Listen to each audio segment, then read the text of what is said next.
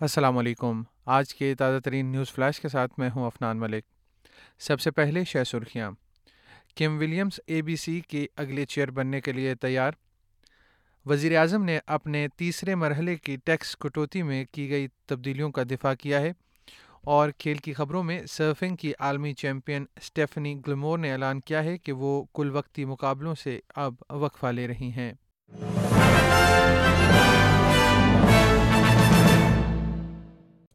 اور اب خبریں تفصیل کے ساتھ۔ وزیر اعظم نے اعلان کیا ہے کہ کم ولیمز کو آسٹریلین براڈ کاسٹنگ کارپوریشن کا اگلا چیئرمین بنانے کے لیے گورنر جنرل سے سفارش کی جائے گی۔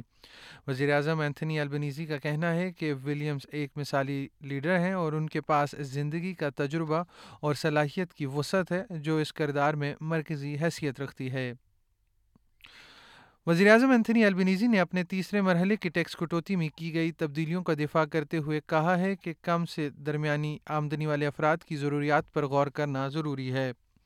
توقع ہے کہ پی ایم سینتیس فیصد ٹیکس کٹوتی برقرار رکھنے اور پچاس ہزار ڈالر تک کمانے والوں کے لیے کم آمدنی والے ٹیکس آف سیٹ میں اضافہ کرنے کے اپنے منصوبے میں تبدیلی کریں گے۔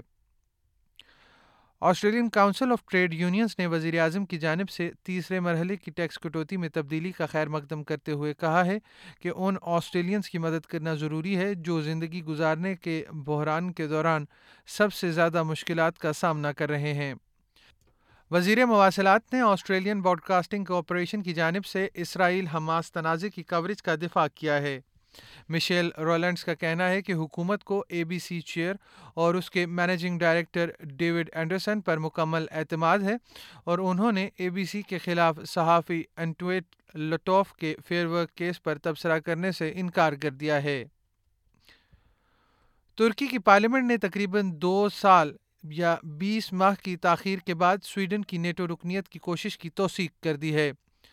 ترکی نے پچپن کے مقابلے دو سو ستاسی ووٹوں سے اس درخواست کی منظوری دی، جو سویڈن نے پہلی بار دو ہزار بائیس میں یوکرین پر روس کے مکمل حملے کے جواب میں اپنی سلامتی کو مضبوط بنانے کے لیے دی تھی۔ جنوبی آسٹریلیا کے سابق پریمیئر اسٹیون مارشل سیاسی ریٹائرمنٹ کا اعلان کرنے والے تازہ ترین سیاستدان بن گئے ہیں۔ مسٹر مارشل نے بدھ کے روز ایک بیان میں کہا کہ پارلیمنٹ میں تقریباً چودہ سال گزارنے کے بعد یہ میرے لیے صحیح وقت ہے کہ میں عہدہ چھوڑ دوں اور کسی اور کو آگے بڑھنے اور ڈنسٹن کے عوام کی خدمت کرنے کی اجازت دوں۔ سابق وزیر اعظم اسکاٹ موریسن کے سیاست سے مستعفی ہونے کے بعد اس سال کے اوائل میں سڈنی کی نشست کک میں ایک اور وفاقی ضمنی انتخاب ہونا ہے۔